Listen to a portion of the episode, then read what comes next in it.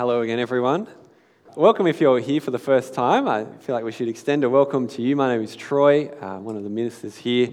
Uh, we have the, the challenge and the joy of looking through another one of these respectable sins and neglected virtues discontentment, grumbling. That's what we're thinking about today. You'll see on your handout there's uh, a bit of a direction we're going, but there'll also be a lot on the screens. Let's, uh, let's pray before we get into it.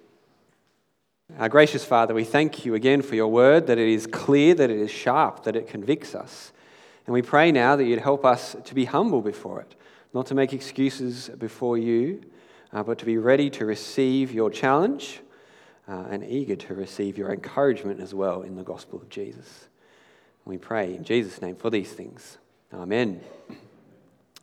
Well, there's no greater saying or maxim, perhaps, out there than this uh, that we all love a good whinge.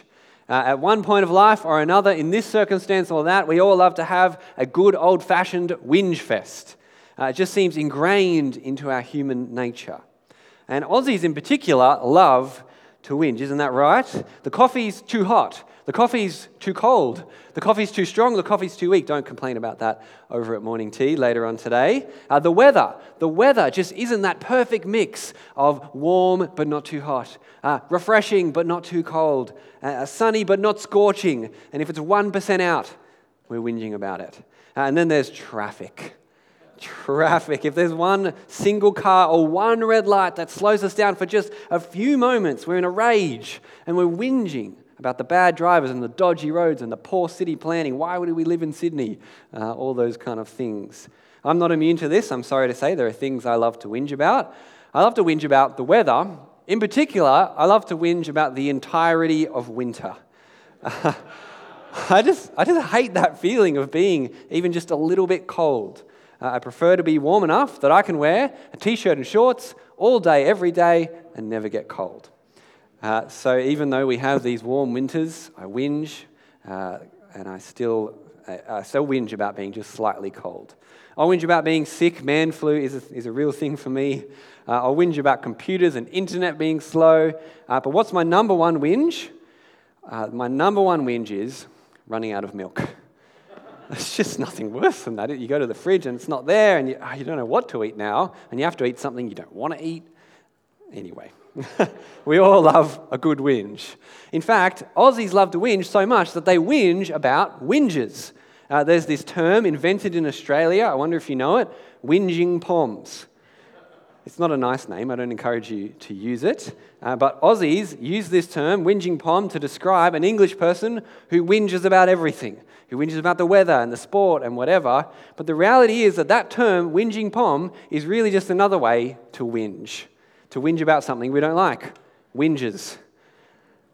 Now, we can all have a laugh, can't we? And we can all uh, think of the ways that we might be fickle or silly or whingy at times. But the reality is, as we look at the scriptures, as we think about our lives, that, that complaining, that grumbling, is one of those respectable sins that we just tolerate in our lives. And often we just let it run rampant. And it's far more destructive than we might think it is. And we actually know this when, when we choose to admit it. We know grumbling can turn a household sour, and it can make living together just so painful and difficult. We know grumbling can turn a workplace into a toxic environment, and people want to quit. We know grumbling can tear a church apart, and there's division and tribalism and hurt. And we know that grumbling gives us a window into our hearts and into our relationship with God and with others. So today we're thinking about that respectable sin of grumbling, of grumbling and discontentment, because we need to challenge this sin. This sin that we just accept, because God, He doesn't accept it. He hates all sin, including this one. So if you look at your outline there, you see where we're going. Uh, there'll be more on the screens as we go. Lots of scriptures that we're going to be diving into today. Because the place, uh, and the place we're going to start is Number one, the seriousness of grumbling. Excuse me. Just how serious is grumbling? To see this, uh, we're going to dip into the Old Testament. Uh, we read a bit of it before, uh, because it's fair to say that the history of uh, God's people in the Old Testament is a history of grumbling. Grumbling and complaining and discontentment, that was the default setting for Israel. It's just what they did. And if we, uh, we saw it before, just before, in the book of Numbers. And in fact, you could call the book of Numbers the book of grumbling. Uh, that's what it's all about. Because the bit we read before, that's not the only instance of grumbling in Israel's story. It's not the only time they grumbled against Moses, their leader, and against God. All throughout their history, they grumbled at every step of the way. And we're going to just look at a little bit of it now. Here's three examples. If we just follow part of the Old Testament story, we see God's people grumble regularly, all the time, at every step. So, the first story. Do you remember the story of the Exodus? God had sent Moses to Pharaoh to say, Let my people go. He's saved his people out of that harsh slavery in Egypt, and he brought them to Mount Sinai, where he appeared to them and he gave them his good law. And on the way, he performed all these miraculous signs and wonders. He saved them with a mighty hand. He brought them through the Red Sea. He destroyed the Egyptians. And they celebrated. They rejoiced. They praised God. But then, what did they do straight after? Look at Exodus 15 on the screens. Then Moses led Israel on from the Red Sea, and they went out of the wilderness, went out to the wilderness of Shur. They journeyed for three days in the wilderness without finding water the people grumbled to Moses, What are we going to drink? It's just three days after they've been miraculously saved, and they grumble. And then in the next chapter, as they traveled on, they grumbled again. Look at Exodus 16. It says the entire Israelite community grumbled against Moses and Aaron, his brother, in the wilderness. The Israelites said to them, If only we had died by the Lord's hand in the land of Egypt when we sat by pots of meat and ate all the bread we wanted. Instead, instead, you brought us to this wilderness to make this whole assembly die of hunger. Then again, yet again, they journey as they journey through the desert. Exodus 17, they complain again. But the people thirsted there for water and grumbled against Moses. They said, Why did you ever bring us out of Egypt to kill us and our children and our livestock with thirst? Despite God saving them, despite God proving that He could, that He would provide for them, they just kept grumbling. So from the beginning, they grumbled. But then, in the next leg of their journey, they just kept grumbling. This is the second story. Uh, after they left Mount Sinai, after God had displayed his fearsome glory, he gave them his law.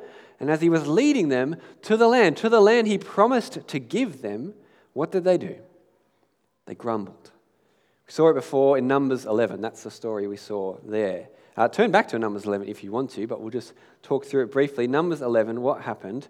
Despite God protecting them and despite Him meeting all their needs along the way, they just kept grumbling. Do you remember? Uh, God had given them manna to eat, so that every morning when the dew settled, so did manna, this strange food that God provided.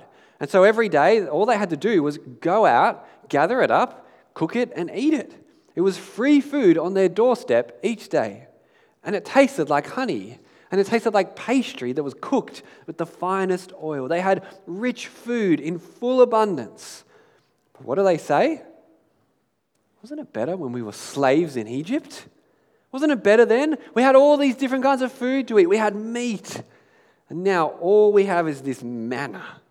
Let's go back and be slaves again. Do you see how ludicrous that is? But it didn't stop there.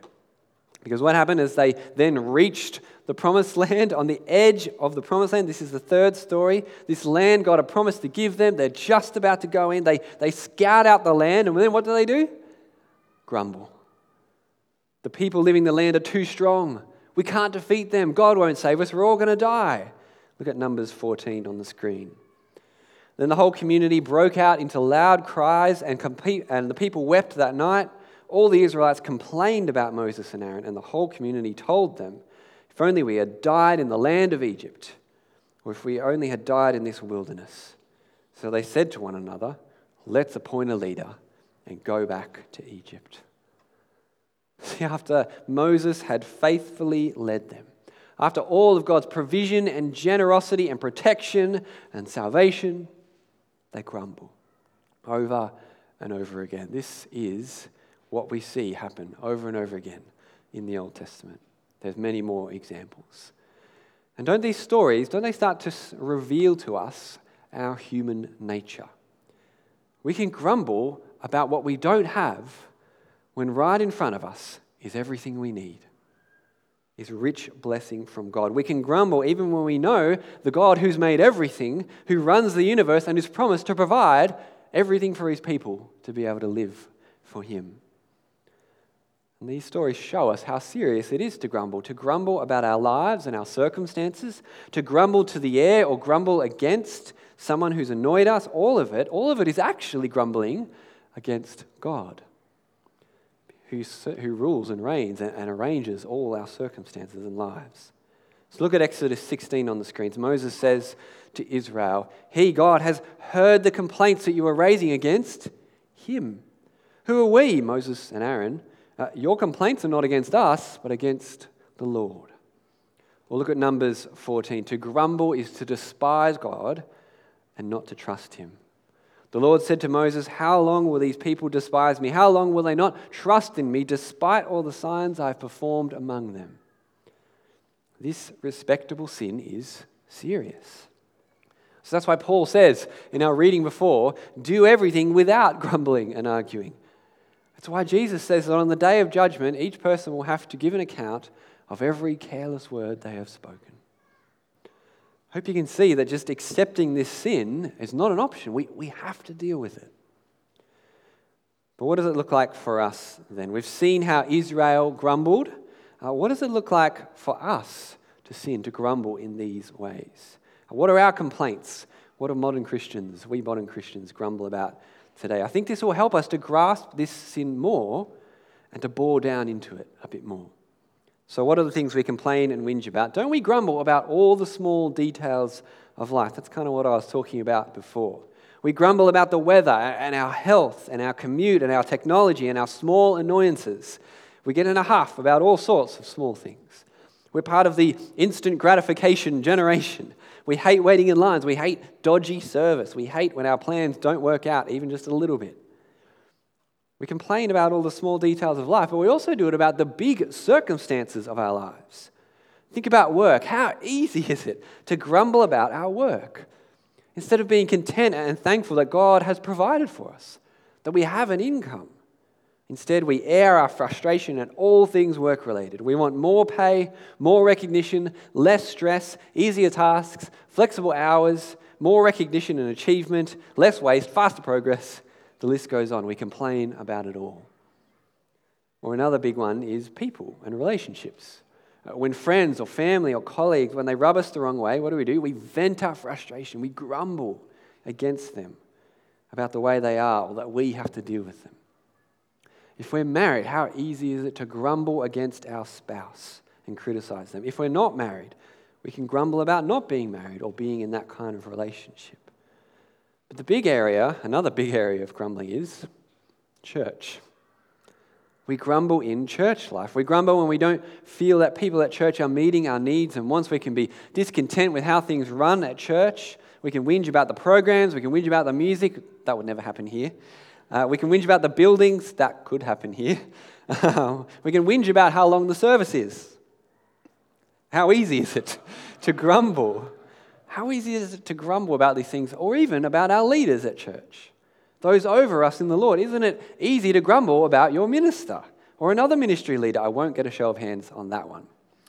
See, we just have these endless opportunities to grumble in life circumstances, in church, in church life, in the small things, and we can be pretty good at it. What is it for you? Well, what is that, that grumbling that comes so easily to you that you just accept in your life? See, all of this then starts to reveal the heart of grumbling. See, as we think about grumbling and we dig down into it, we see why we really grumble. We start to see the heart of grumbling. What causes it? Why do we do it? Why are we so good at it? What's the heart of grumbling? Well, you might think there's lots of reasons that we grumble, and there is. But what's at the heart of it? It's discontentment.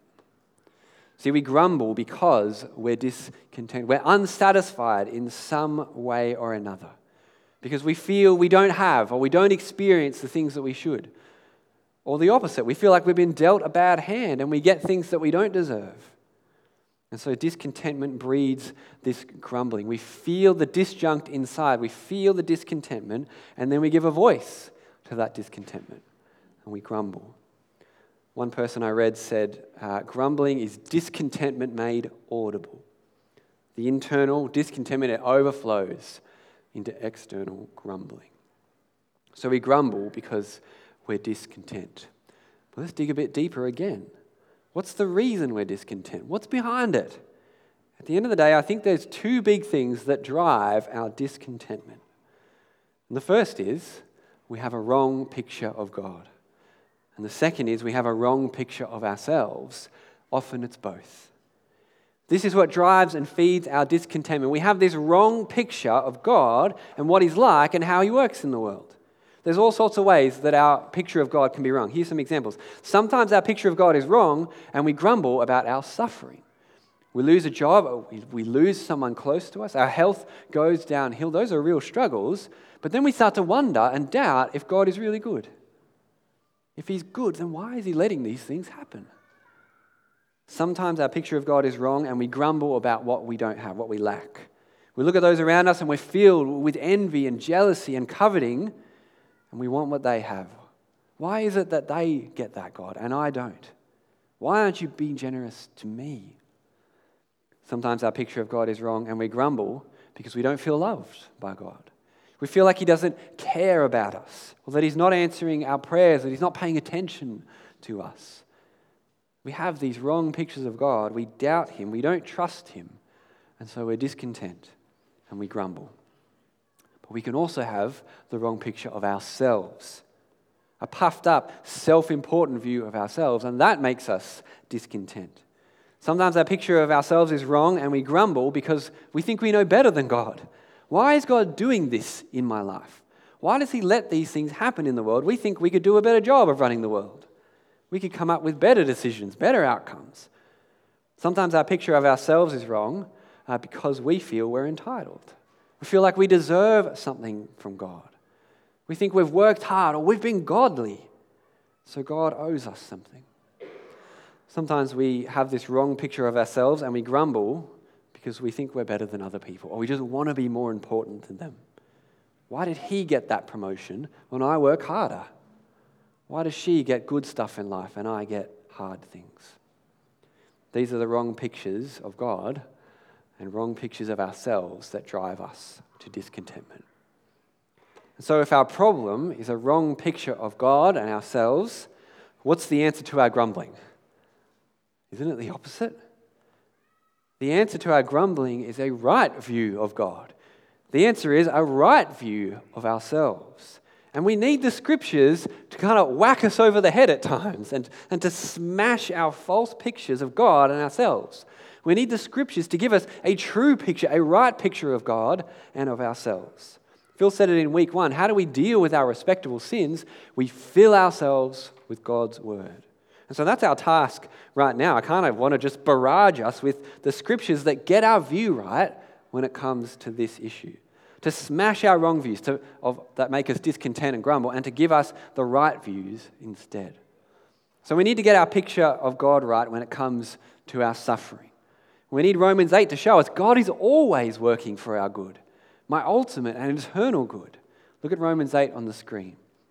Paul says, We know that all things, all things work together for the good of those who love God, who are called according to his purpose. For those he foreknew, he also predestined to be conformed to the image of his Son.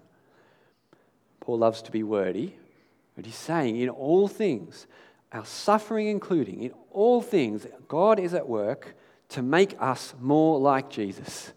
That's his purpose for our lives. That's his purpose for our suffering. It's hard, but He is always working for my good. And so I need to keep trusting Him instead of grumbling. We need to get our picture of God right when it comes to generosity, His generosity. And when we feel like God's holding out on us, we need words like Acts 17. We've seen this in our gospel teams, in the generosity project in the last few weeks. Paul says, The God who made the world and everything in it, He is the Lord of heaven and earth and does not live in shrines made by hands. He, neither is he served by human hands as though he needed anything, since He himself gives everyone life and breath and all things. God isn't holding out on you.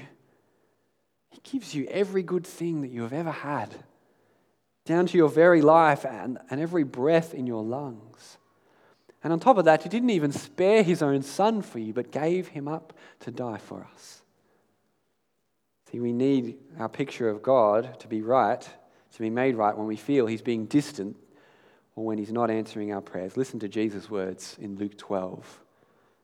He says, Aren't five sparrows sold for two pennies? It's not very much. Yet not one of them is forgotten in God's sight.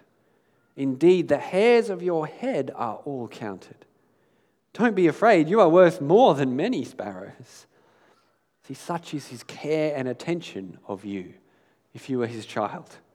He knows every hair on your head. You are worth more to him than you can imagine. We need to get our view of God right. And we also need to get our view of ourselves right. See, we need to get our view of ourselves right when we think we know better than God. We need to be humbled by Job chapter 38. If you ever need to be humbled, read Job chapter 38. God humbled Job and he said to him, Where were you when I established the earth? Tell me if you have understanding. Who fixed its dimensions? Certainly you know. Who stretched a measuring line across it? The answer? Not you, only God. Do we really want to suggest that we creatures might know more than our Creator? See, we need to get our view of ourselves right when we think God owes us something. We need Paul's humbling words in Romans 7 For I know that nothing good lives in me, that is, in my flesh. And we need the words of the tax collector that Jesus talks about in his story, who says, God, have mercy on me, a sinner. We don't deserve a thing from God, yet He is gracious to us. See, we need to get our view of ourselves right when we think we're better than others.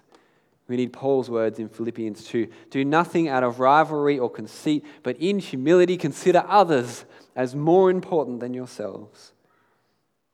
See, what's the answer when our grumbling and our discontent rear their head? Get your view of God right. Get your view of yourself right. Because then, then instead of that respectable sin of grumbling, of discontentment, instead we will have the opposite virtues. Instead, we will be content.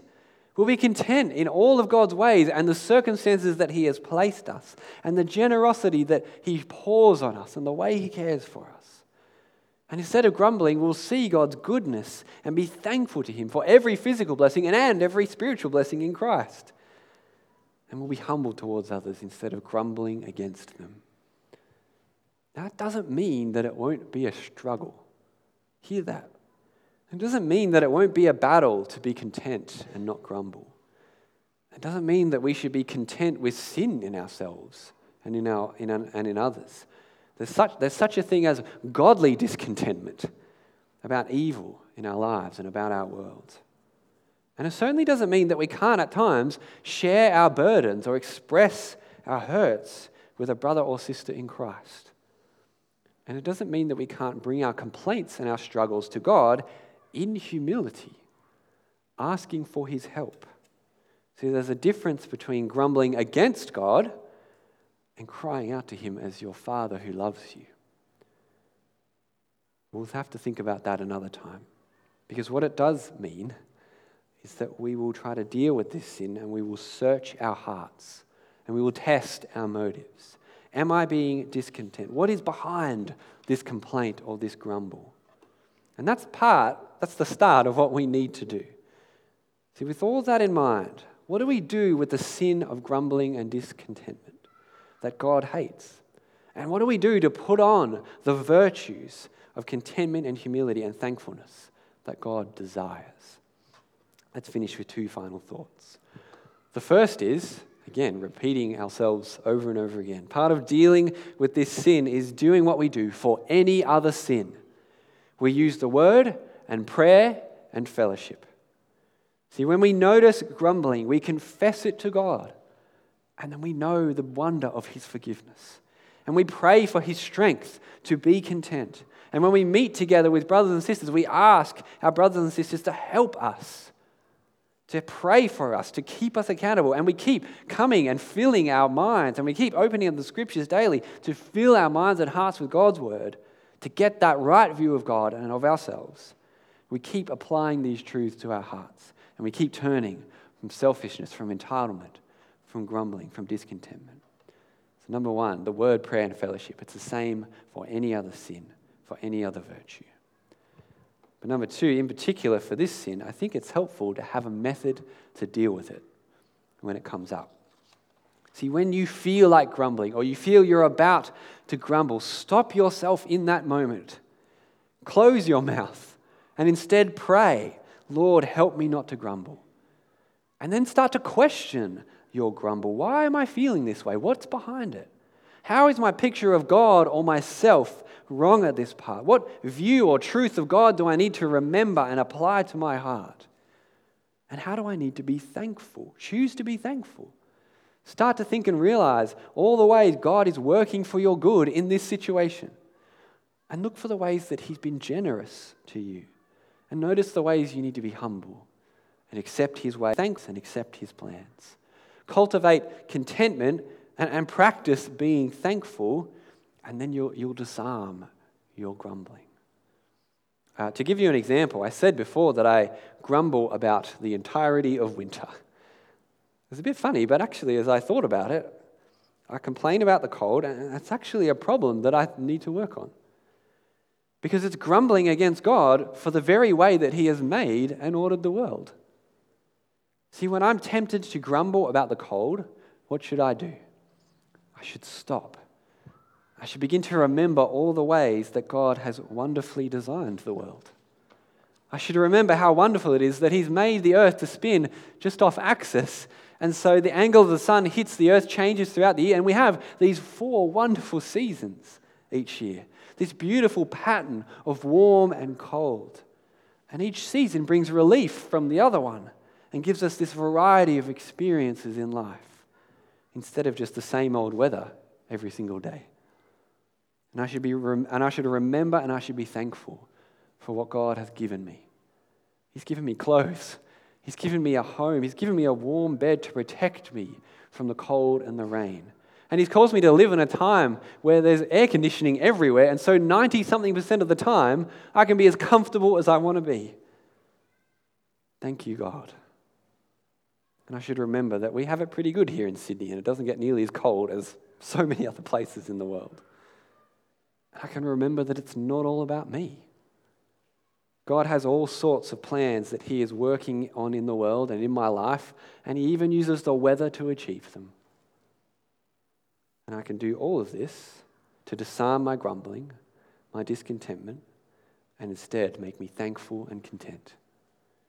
I can do this for every and any instance of grumbling. And so can you. And if we do this, if we do that, if we practice that, then won't we stand out from the world of grumblers? Won't we stand out from the Aussies who love to whinge even about whinging? That's the point that Paul makes in Philippians 2, we read before.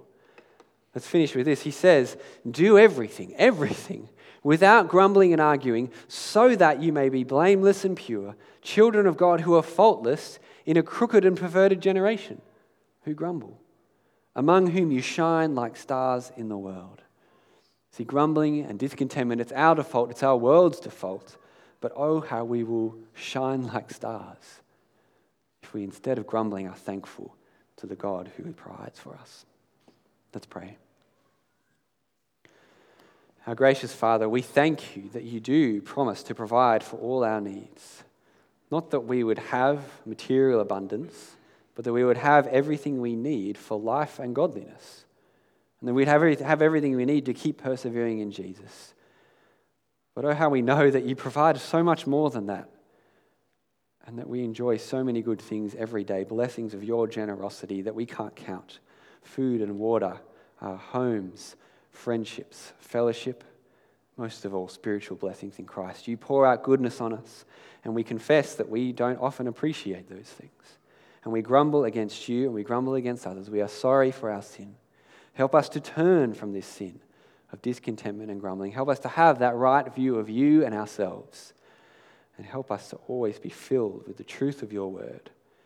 And help us to practice contentment, thankfulness, and question our grumbling that we might turn and instead give you the glory you deserve.